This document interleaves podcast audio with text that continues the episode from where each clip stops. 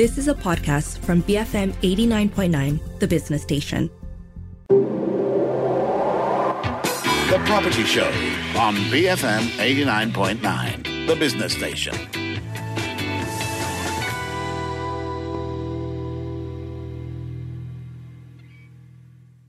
This is The Property Show and I'm Mark Tan. Earlier this year, the government announced that it will review the terms and conditions for the MM2H scheme, following the reports of a 90% drop in applicants because of the strict requirements of the existing program. According to Tourism, Arts and Culture Minister Datuk Seri Tiong King Sing, the government will consider setting new requirements to divide the program into three categories to make it more flexible for foreigners to apply. Now, it's been said that the MM2H program can help the local property market, especially for the high-end properties above 1 million, or at the very least, help prop up the rental market. But is that really the case? Today, we speak with See Kok Long, Executive Director, Metro Homes, a registered real estate agency that offers a one-stop service for overseas purchasers to apply for Malaysia My Second Home Program. Good morning, See. Good morning. Thanks for inviting me for this session. Now, the government had announced a 90% drop in MM2H applicants earlier this year. What caused this severe drop? We have to look back a little bit about data before we answer the 90% drop. The first one, the MM2H program come about is in 2002. But prior to that, we have a COA program. So in the 2002 until 2019, we have 48,471 approved applicants. The applicant is by cases, means that 48,000 family. On average, every year, 2017 to 2019 is about 4,000 successful cases. Then come to 2020, 2021. 2020, we all know that the change of government, the PN government suddenly put a stop into the MM2H program, want to review the condition. And take them about a year to come up with a new program and move the whole program to immigration, Jabatan Immigration Malaysia, under MM2H unit. Then they come up with a very restrictive program. So in between, there's about 5,396 cases filed have been returned to the applicant without any reason. Then with the restricted requirement, we only noticed that based on the Ministry of Home Minister in the Parliament, he mentioned that we have 375 approved applicants for the 18 months. But if you are, this is individual now. So basically, we only have about 150 cases if we compare apple to apple. So there's a big drop of it from 4,000 cases per year to only 150 cases for 18 months. So that actually sounds like it's more than a 90% drop with the new requirements that was implemented by the previous government. Yep, more than 90% drop. So what's the difference between the requirements in the program that occurred that caused this drop? Okay, the first thing is that the income, the liquid asset, you need to prove you have 1.5 million. Previously, it's half a million. It's 3 times. Then the offshore income from 10,000 to 40,000. And you need to place an FD of 1 million. Previously, it's 300,000. And worse is you need to stay in Malaysia for 90 days. Again, I want to stress on here, this one is a multiple social entry visa and not a PR-ship and not a citizenship program. Right. And in terms of these 3 requirements, is it mandatory you must fulfill all 3 requirements to get the visa, or is it flexible? You can, let's say you're eligible for 2 out of the 3. No, it's mandatory. Everything have to be fulfilled. Before you submit, all these requirements must be fulfilled. They will give you a condition approval and you come over and get your visa. So your FD must be placed in after you got your condition approval. So the Minister of Tourism has come out to say that they are looking at proposals to improve the MM2H program. I think it was mentioned in Parliament. There's going to come up with 3 categories, a platinum, a gold and a silver, which will require different amounts of, I suppose, criteria of savings or income or even X days to stay in the country, right? Could you give us your thoughts, right? What do you think this program is all about or these improvements will be? Okay, this is my personal opinion. Nothing to do with anybody else. So I think the government will come up with a very creative thing. We must understand, currently we have 4 programs in Malaysia. One is a PVIP, Premium Visa Program, which done by the PN government, which is a 20 years program where you need to pay government 200,000. That one allow you to work. Then we have a MM2H. Federal one. We have a Sabah MM2H. We have a Sarawak MM2H. We have 4 programs running. Currently, the Ministry of Tourism said that there will be 3 categories. I think the government won't change much. They'll put the PVIP as a platinum category. Then they'll put the existing program as a gold category. They mostly relax the silver program to a more friendly program. Why I say so? Because most of our government agencies won't admit they are wrong. If they go and change your program just in short span of time, right, it's slap on themselves, you know. So I think they will just come up with an excuse. We got a silver program for you. That's about it. My personal take. I think that will be the condition. Why? Because until today, nobody knows what is these three categories about. That is my guess. Now, it's interesting. The MoTaC minister is a Sarawakian, right? So the Sarawak Malaysia My Second Home Program recently announced that their participants can now work in the state. Naturally, a select few of jobs and education. So do you think that they will also adopt this particular job requirement, ability to work, for the federal level? I think there will be certain extent. But you must understand Sarawak a little bit different. Sarawak is a state that working requirement, you must get a working permit. Even the West Malaysian go over there. So they are short of worker. So they implement the program, allow them to work is a good move. I hope they will bring this into West Malaysia as well. Now, in terms of your experience, is the process, you know, from application to approval, right, easy, given the current processes that we have?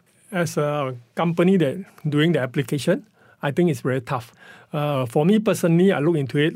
When we talk about MM2H program, we always tell client that it takes 90 days to get it approved. In actual fact, usually 90 days, you won't get it approved.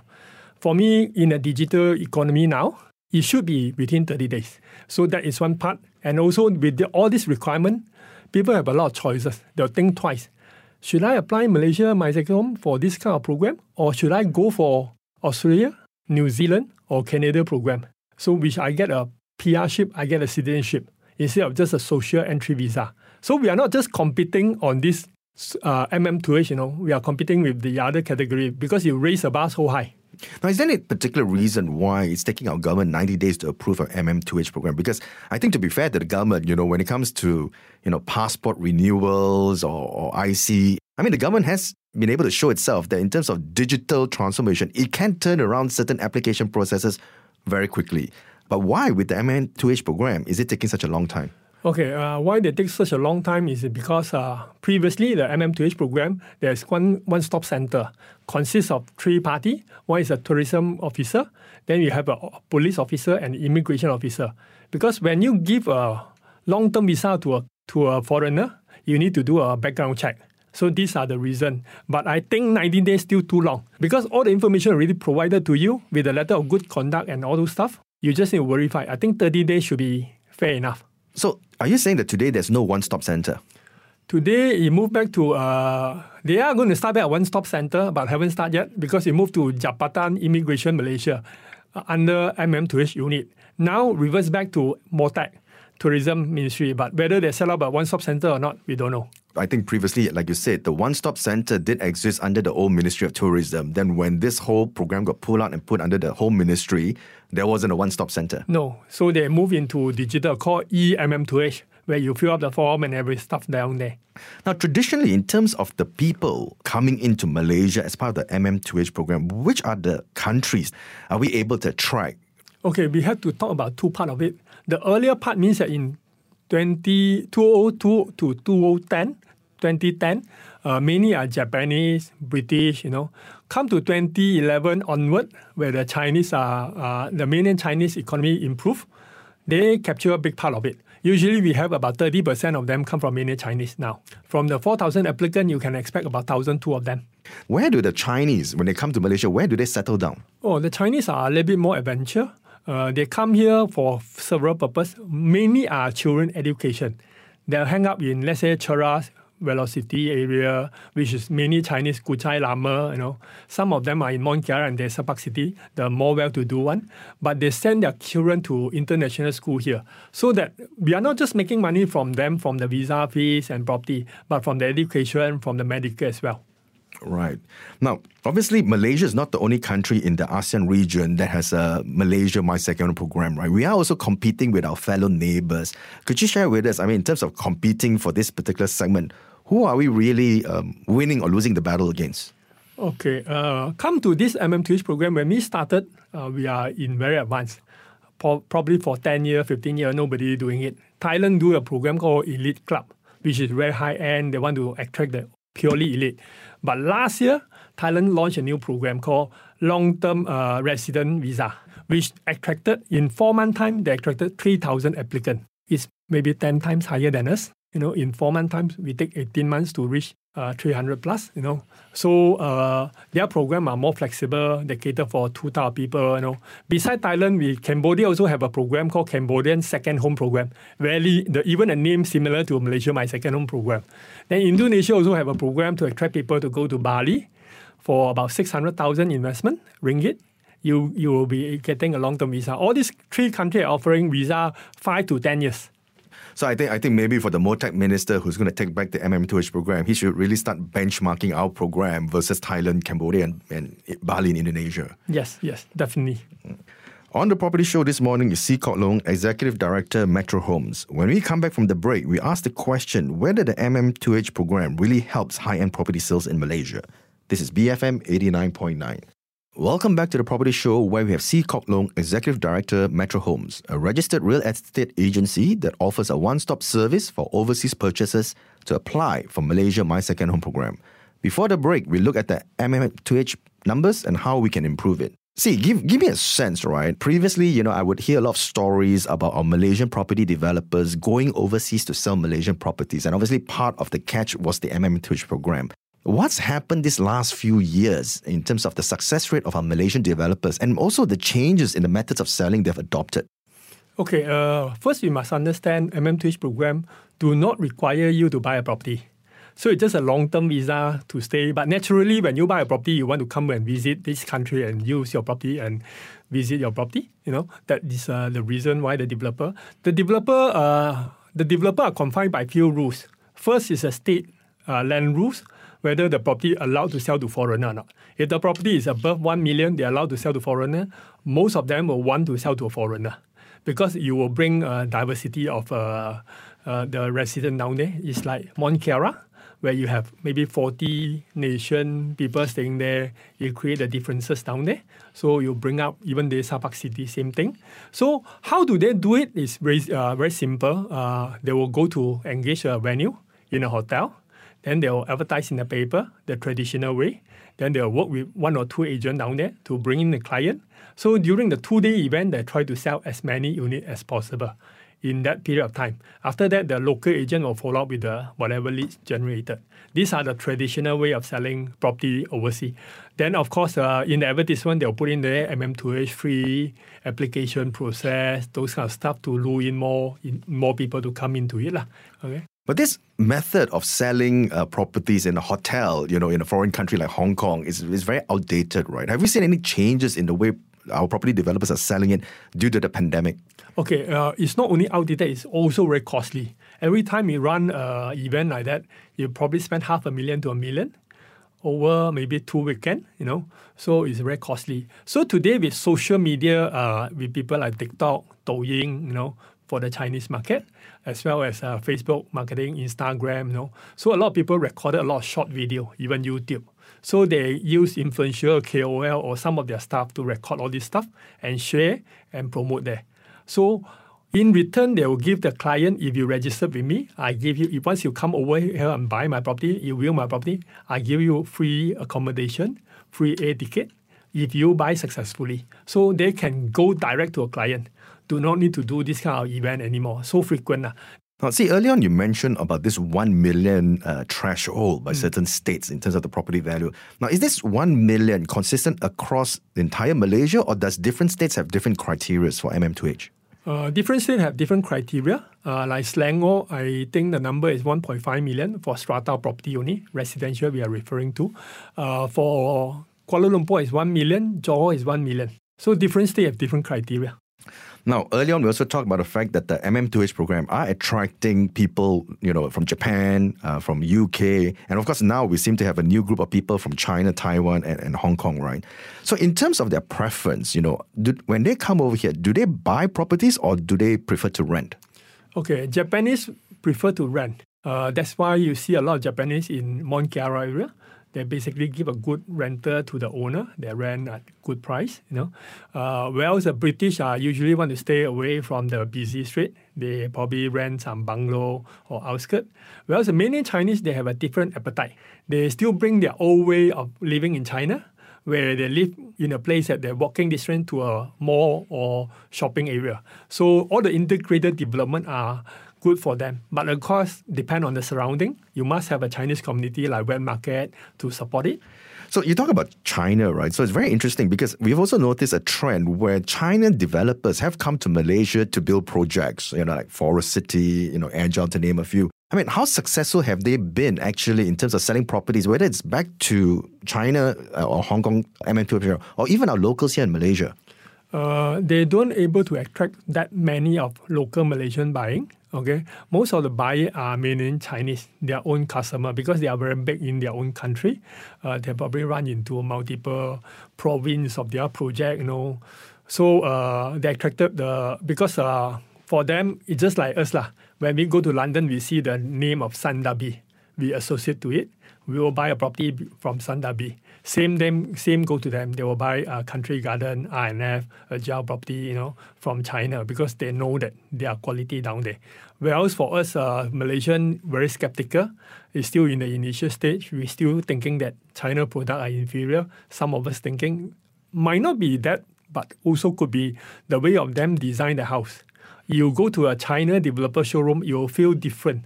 We like the clean, simple kind of design. Whereas they put in a very colorful, very US-based kind of showroom, you know, which not our favor lah. But I suppose it also doesn't help the fact that, you know, today I think if you talk to the man on the street and you mentioned Forest City, there's this images of a very big development but very low occupancy rate. So also, I guess it doesn't build confidence among the locals to even want to buy a Chinese project. Yes, I think they make a mistake. The mainland Chinese developer makes certain mistake, of course, along the way. They make a mistake. They think that Malaysia is like China, where you build a development, the people will go there. But bear in mind, we only have 30 million population, very small population, unlike China. Even the infrastructure you reach there, right? It might take some time for people to go there. So if you build a new area, totally everything new, where is the population come from? Unless you provide MM2H to them, like the Johor government want to push, to bring in the people to stay there, live there, then you start building the city from there. I suppose the other factor to consider is the fact that if you look at the price point of this Chinese developers, you know, whether it's Forest City or Agile, I mean, it does go about what, 1,004 to 1,006 per square feet if we look at just a simple example like Agile. And that's really priced out of range for a lot of, you know, M40 or even T20 Malaysians. Yeah. Because they are looking at the different market. They thought that the Malaysian market is like China, you know, where the Shenzhen, Beijing, Guangzhou, Shanghai, you know, this major city. So they can price it that way. But they didn't do enough study into that. Come back to Johor side, probably they think that the market is from Singapore. But Singaporeans have been burned for a couple of times over the last maybe 40 years. In the 90s, they come to Malaysia because of currency. They lost some money. The new group of people come in again, you know. So over the years, they learned their lesson. Yeah, and I think also within the context, if today you are a T2 customer profile and you can afford to buy a property, you know, in the range of 1,004 to 1,006 per square feet, I mean, there is a lot of choices for you out there because our country basically is suffering from a severe high-end property overhang. Yes, we are overhang not only because usually we talk about overhang, we refer to the NAPIC report, the developer unsold unit. But in actual fact, there is oversupply. A lot of T20 people own more than one houses, and there's houses that vacant. If you take into account of those kind of vacancy, right, in actual fact, the whole industry are oversupply now. Right, see, I mean, you've obviously been in the industry for a long time, you know, as the executive director of Metro Homes. Based on your experience and what you see, is there a light at the end of the tunnel, or are we facing a really severe structural issue? We are facing a very serious issue about this oversupply. Of course, MM2H bringing foreign buyer in, let them stay here is one of the options that we should adopt lah. So from there, I want to say that if the Ministry of Tourism can amend the rules, you know, instead of putting the money in FD, straight away allowed them to buy property, maybe 1 million and above. So you buy 1 million property or you put 500,000. The current ruling is 1 million. You put half a million or buy 1 million property. So you give them a choice. So the moment the people committed in the property, they'll be long-term with us. So you don't need to worry too much about that visa. They will cancel, withdraw off or whatever. Right. Thank you very much for your time. On the Property Show was See Kok Long, Executive Director, Metro Homes. This is BFM 89.9. You have been listening to a podcast from BFM 89.9, the business station. For more stories of the same kind, download the BFM app.